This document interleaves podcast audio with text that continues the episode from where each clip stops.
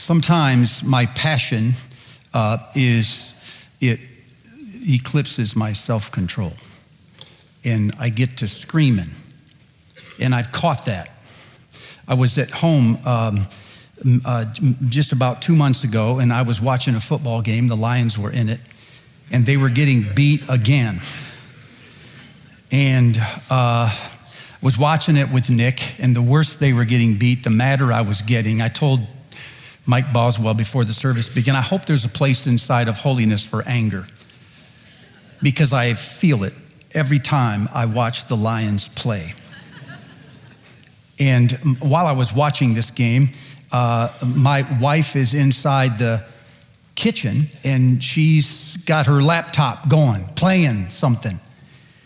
And somebody's talking and they're screaming. And I got watching the lions, I got madder and madder and madder. And I finally got up and I went out into the kitchen and I said to Lori, honey, would you turn Big Mouth off because we're getting beat in there? And I looked and she was listening to me.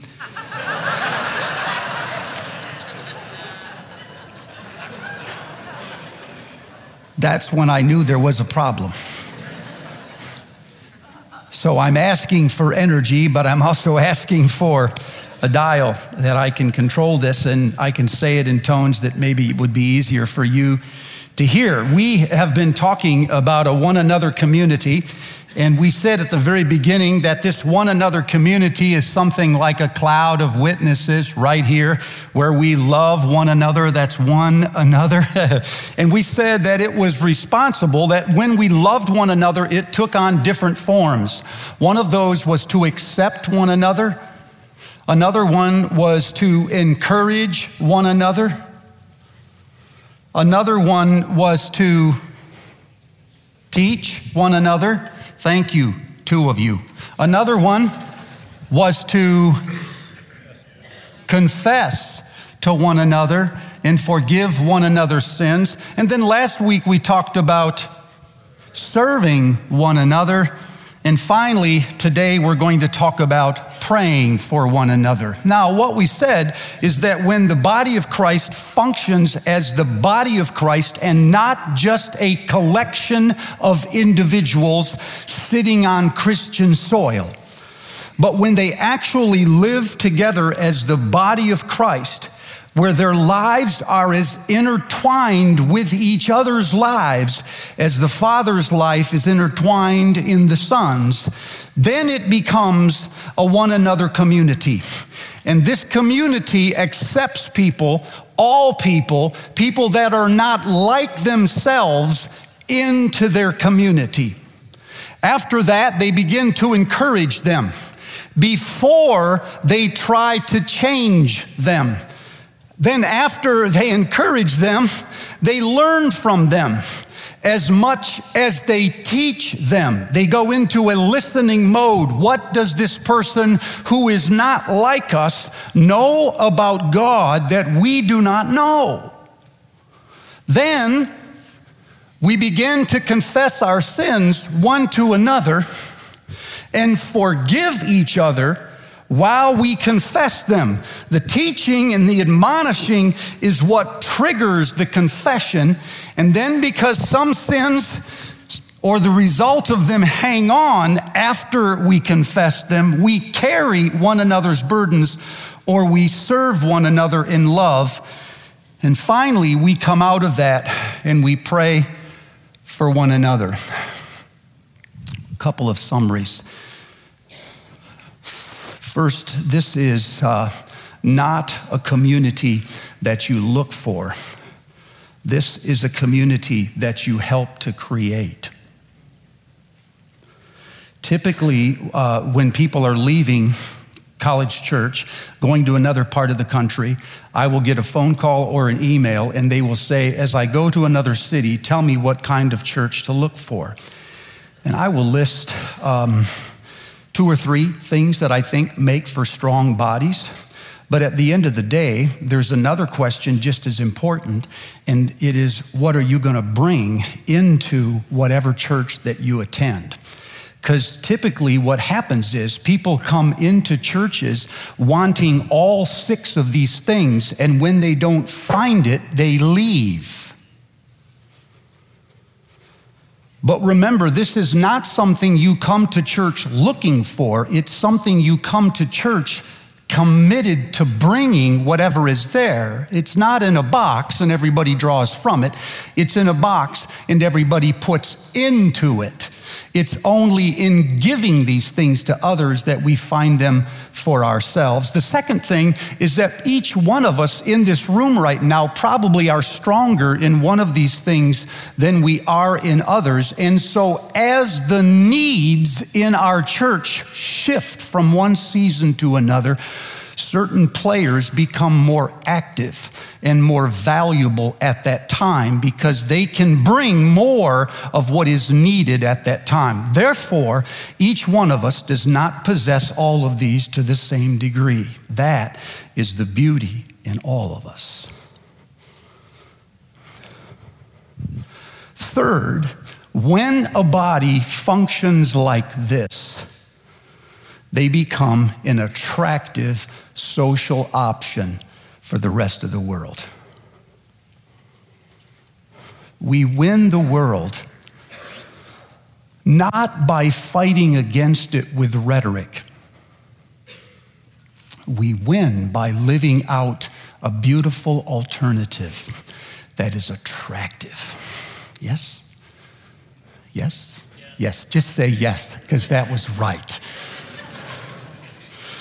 Now, this last one is the disciples coming to Jesus in John chapter 11, and they said to Jesus, Lord, teach us to pray like John taught his disciples to pray.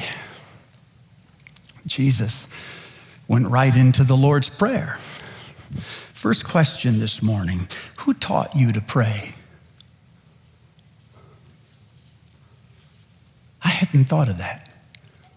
Who taught you how to pray? I mean, who taught you what to say when you're praying? And who taught you the character of the one that you're praying to? Who taught you the structure, the posture, the language, the theology? Where did you learn those kinds of things? When I was a kid, we had what was called prayer meetings. You remember these? Where people, old people, would get, they were all old when you're 12. They would get into a room and they would start praying out loud. And then in the evening services, we had evening services back then, back in the horse and buggy days. We went into a season of testimonies. And then after testimonies, the preacher would say, Now it's time to go into a quote, season of prayer. And season of prayer meant everybody needed to get out of their seats and they kneeled and they buried their faces in the back of the pew. I remember him saying, Now, if you're too old to kneel, stay in your seats. and I remember watching old people like, oh, I'm not too old. And they would get down, and you looked across the whole sanctuary, and people had their faces buried in their seats, and they started praying out loud. And while they were praying, you could hear other people going, Yes, Lord, yes, Lord, do it, Lord, that's right, Lord, like they were piling on. They were talking back and forth. And then when the prayer was over, we would stand up, and then my dad would preach. It always took him longer to stand up than it did to get down. Well, I was reflecting on that not long ago, and I thought, now that the prayer meeting is absent in most congregations, and now that prayer groups have evolved into Bible studies, who's teaching us how to pray? In many churches, the only time we hear somebody other than ourselves pray is in the morning worship service. And that's always the professional. And he reads it part of the time. Lasts about three minutes, in the flow of an entire worship service. And while I would not minimize these things, and in fact, I'm not suggesting we change everything, shut down, and say we're all going to go to prayer. The purpose of a worship service is worship.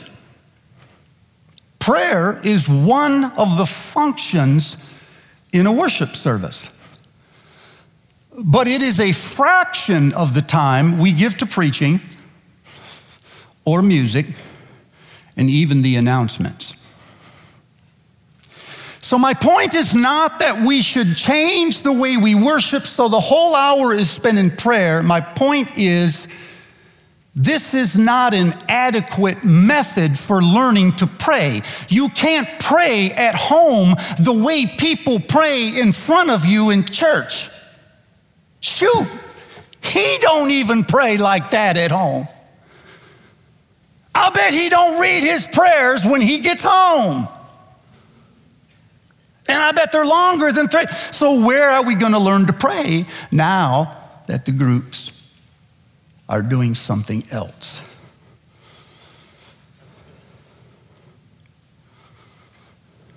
In the book of Acts, we have some marvelous images of a one another community here that's praying together. Let me tell you a few of them. Right after Judas hung himself, the disciples were together in, in Acts chapter 1, 23 through 26, and they needed to find a replacement. It said they gave themselves to fasting and to prayer. And after they prayed together, they cast lots, and the lot fell on Matthias. Is that luck? Acts chapter 4. Peter and John are drugged before the chief priests and the elders. And after they ream them out for healing somebody in Jesus' name, go figure. Remember, they said, Whose name did you do this? Peter, never shy, says, It was the name given among heaven whereby you all must be saved. You know, that's dial it down, Peter. Control it a little bit. You're going to get killed. So after the elders throw them out of their courts, it says in Acts chapter 4, verse 23, the disciples went back to their own company and reported everything that the elders had said to them. Now, wait for the language. And when the people heard it, they gathered together in prayer.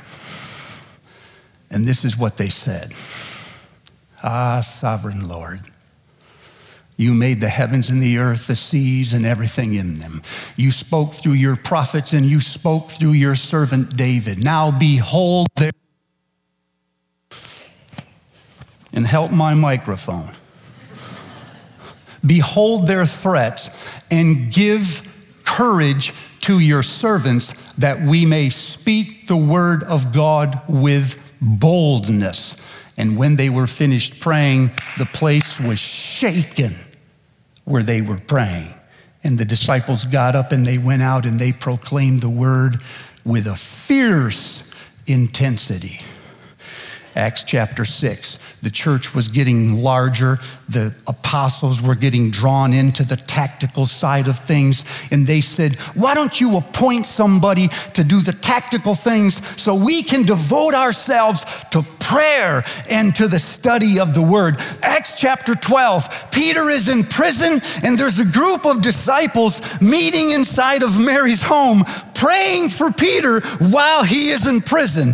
While they're praying, the Lord sends an angel into the prison and rattles the chains free. Peter gets up, walks out of prison untouched and unseen, goes over to the house where the people are praying, and in the middle of the prayer meeting, he knocks on the door, and a servant girl named Rhoda opens the door, and she's shocked. She can't believe it. It's Peter. He's supposed to be in prison. She leaves him standing at the door. You might want to say, Come on in. She just goes, Whoa, turns around, runs in, and tells the disciples, Peter is at the front door. They said, He can't be. He's in prison. She says, Go look.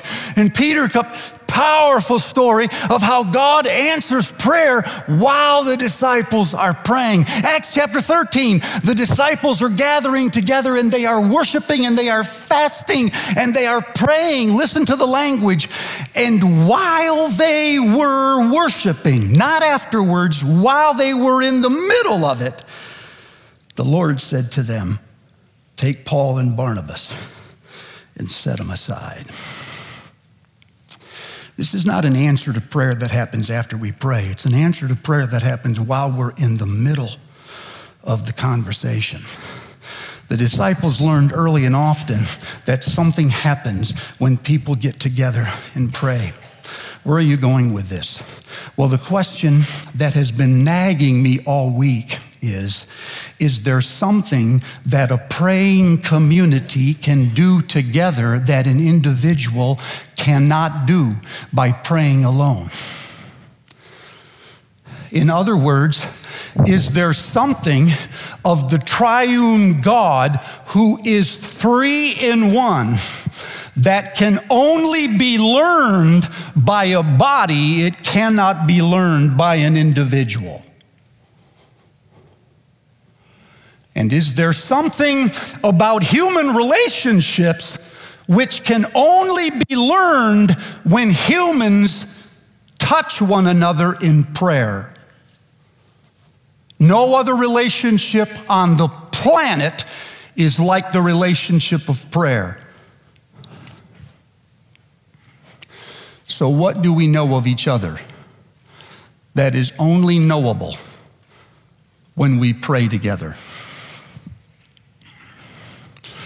What I've noticed is that in the contemporary church, prayers take two forms public, one person in front of you, and private, one person in a room alone.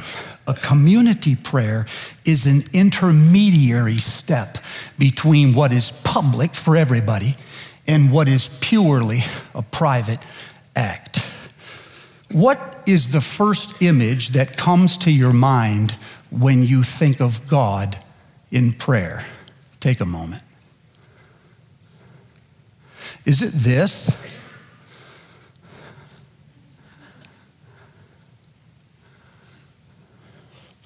The beauty of this is that it captures the otherness of God, the reverence of God, the bigger than life. Or is it this? Beauty of this is that it captures the intimacy of God, the closeness, the proximity of God. I'm going to remind you that it's more like this. Now, I'm going to draw Rublev's Trinity. Are you ready?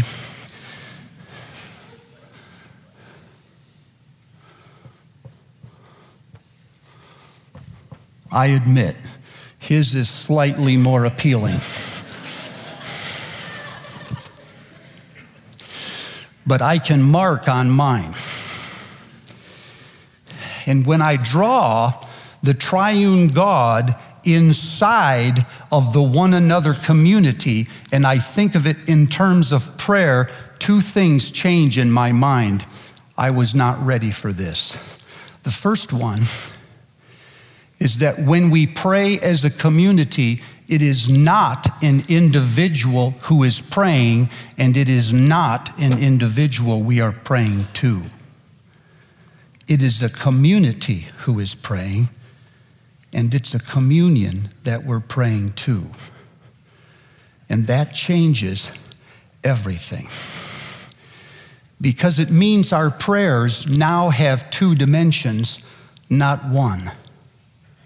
They have a vertical dimension where we are all calling on the name of God and we are asking God to place himself inside of our community.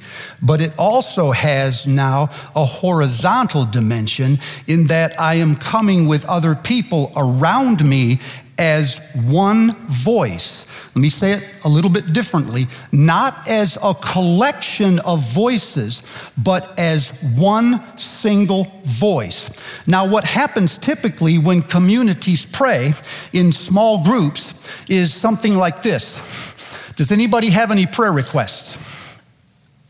This opens up the floor for about 20 to 30 minutes of prayer requests. Each request takes a short summary. And by the time the 30 minutes is over, there's precious little time for prayer. So, what happens then is we take notes on what we're going to pray for this week, and then we bow our heads and we start to pray. And when we pray, it is a series of individuals coming as individuals before an individual saying, it's a series of soloists. We take turns praying. Okay, I'm done. Now you pray. Okay? Father, about my mother's back. See it? I'm not, I'm not diminishing this at all. I'm just saying it's one way to pray. But it is something else when the whole body comes with a person and stands in front of the community and they say together what one person is saying. Now, one person is not talking all the time. Now they're all talking. and they're all talking about the same thing. This is why the old people with their heads in the pews were saying, Yes, Lord, do it, Lord. This is why they were piling on. They weren't divvying up the prayer requests, they were all getting in to each prayer request. So, what we might do is we might come before God and as a body lift our prayers up to God speaking alongside of one another with one another. And then while we're listening to God, we are a body, so now we can do things we couldn't do alone. What are those? One of the things we get when we pray as a body that we don't usually get alone is courage. We get to borrow the strength from other people around us. So the disciples go down in prayer, and while they're praying, Peter is listening to John, and John is listening to Thomas. And so by the time they're done, they have a collective strength and power that none of them had alone. And they stand up and they say, Let's go proclaim the word with boldness. We have a discernment.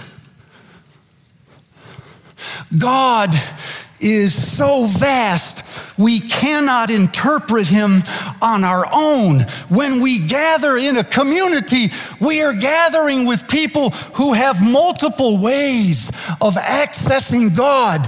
Now we can turn to one another and say, What did you hear while we were praying? Typically, what happens is as soon as the Amen is over, the Bible study ends, but it might just be starting because while we're praying, God could be speaking to individuals in the group, giving words of wisdom and counsel to other people that are in the group. So the conversation might go something like this You know, uh, Steve, while you were praying, I was thinking, are you sure you want to wait? I think maybe you should do that now. Why? Why do you? Well, I don't know. But while you were praying, I heard the Lord say things to me, and I think this is what I heard him say. Now the rest of the body is there. They can listen to it and they can discern it, they can clarify it, or they can sharpen it. But now I can walk away from a season of prayer with more discernment than I had alone. See, when I pray alone, I always say, God, give me wisdom. And then I stand up and say, Well, I don't know how he's really going to do that. But when I pray in a body, he's going to do it while we're praying. Keep moving, Steve. He, we, when we pray together, we get more capacity we get a critical traction inside of a church, inside of a company, inside of a team when two or three people begin to agree and unite in prayer. They become a force that is harder for the rest of the team to ignore. You put one person on fire for God, and a team or a company will absorb that energy in minutes. But you put three or four on fire for God and united around one mind, and that's a force nobody can ignore. We now have a collective witness that we didn't have with an individual. Fourth, we get results. While they were praying, Peter walks over and knocks on the door. Ananias, a great example of this. When God converts Saul, knocks him off a horse, makes him blind, sends him off into the corner, pray by himself. Now, watch what happens in Acts 9. The Lord appears to a man named Ananias. This is what he says I want you to go over to Straight Street to the house of Judas and ask for a man from Tarsus named Saul. Wait for the language. He is praying at this very moment. So, in this moment, God has an old man praying a few miles away, but he has a young man praying in a corner, and in their prayer, he bonds them together. You may wonder sometimes, how does God answer my prayers? Sometimes he answers them through other people who are praying with you in that moment. He does not drop it out of thin air. It could be that the key to your success in praying lies in somebody else.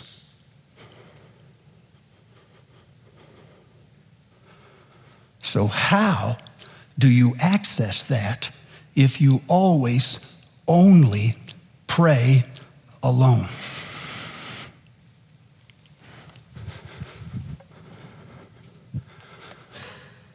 That's the first thing. It's about the last, too. That's the first thing. When you pray as a community, you're coming as a community, talking to a community.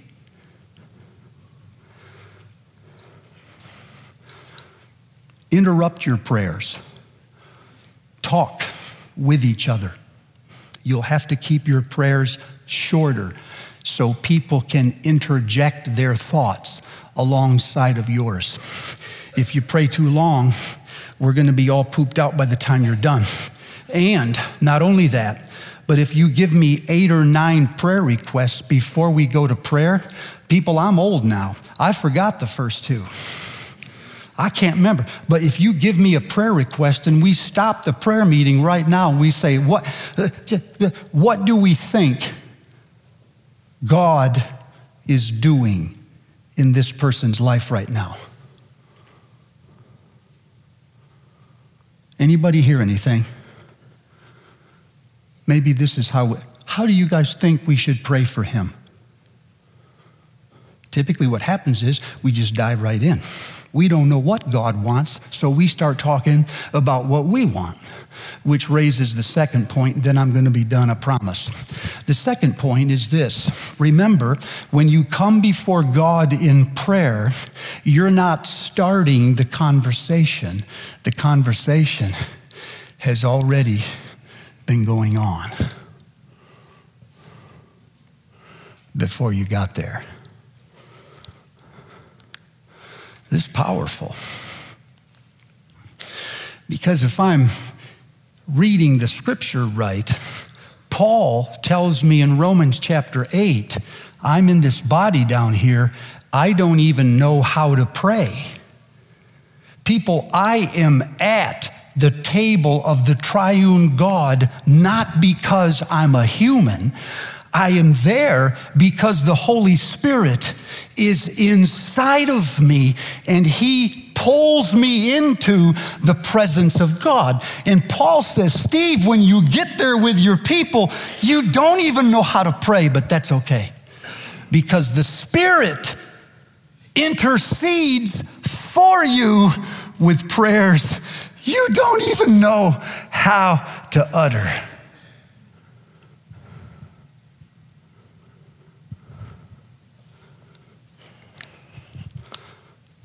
I wondered this week as I thought about this. How does the holy triune God speak to himself? He is talking all the time.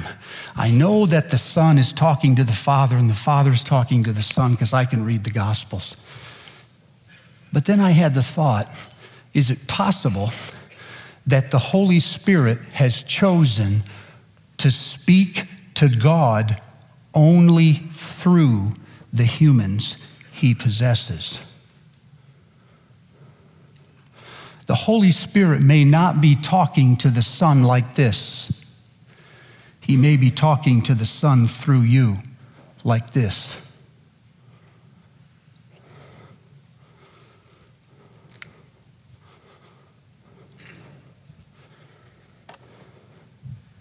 You say, what's the practical part of that? Well, if you don't start the conversation, if you're joining a conversation that's already been going on, then it would be a super good idea for the body to go into a listening posture before they say anything to God. Let's go back to my mother's back. Don't worry, my mother's back is fine. Probably better than yours. Now, before I pray for her, I turn to the body and I say, You guys, this is what's heavy on my heart right now, but I don't know.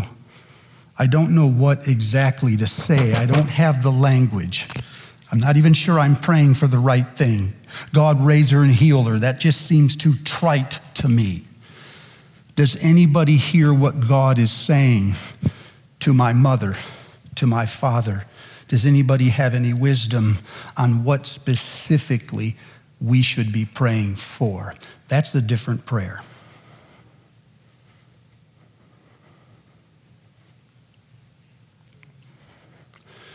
All right, now the nuts and bolts. Here's how I think this affects the way we pray. When we pray as a community, we have a catalytic force that we do not have alone. You can't do this alone. You can move things together that you can't move alone, and we can't move them in here at 11 o'clock or 9.15.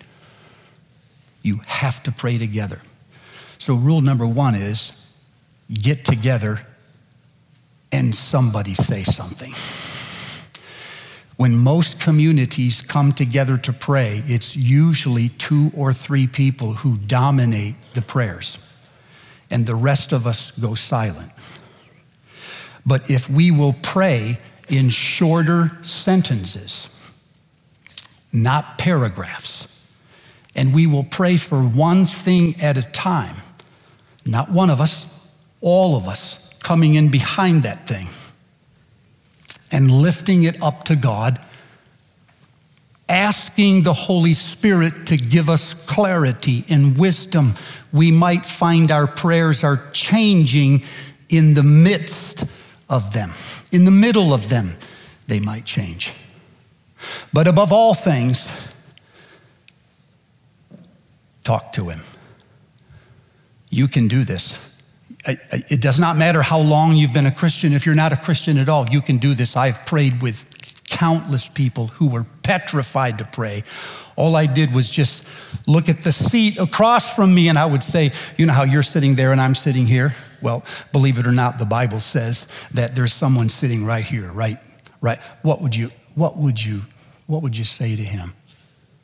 Nancy Swager is a member of our church. She passed away a couple years ago. I saw her two or three days before she died. You know what she said? She said, Pastor Steve, in a couple of days, I'm going to go see Jesus. I'm going to see him with my own eyes. I said, Yeah, that's right. She said, What would you like me to tell him?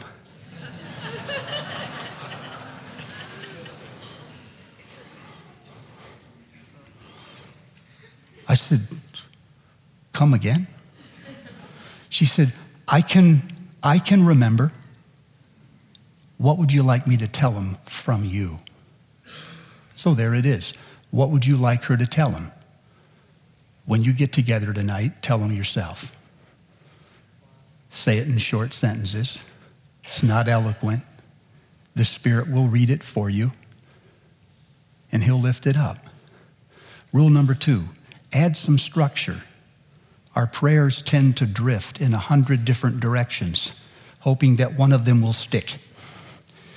So Jesus goes in and says, when you pray, pray like this Our Father, not my Father, our Father in heaven,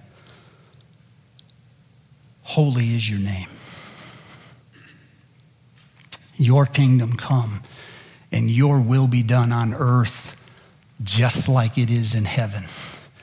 Give us, not me, us this day our daily bread and forgive us, not me, us, our corporate transgressions.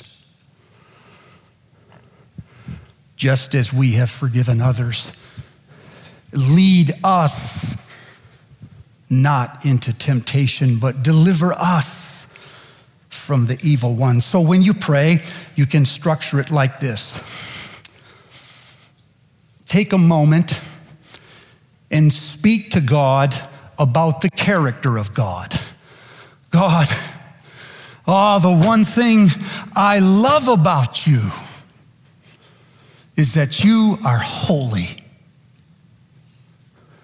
Then speak to God about the campaign of God. God, you have an agenda. You are already working in this world I pray that the things I am working on with you will come to pass. Then pray about your daily needs. Oh God, I am distracted. I am tired. I'm frustrated. I'm too easily angered. I am hungry. I am lost. I'm confused. Give me bread little boy, came into church. And just before the prayer started, he just said right out loud, Dear God, heal my mama. And then finally, confess. Jesus, I am sorry.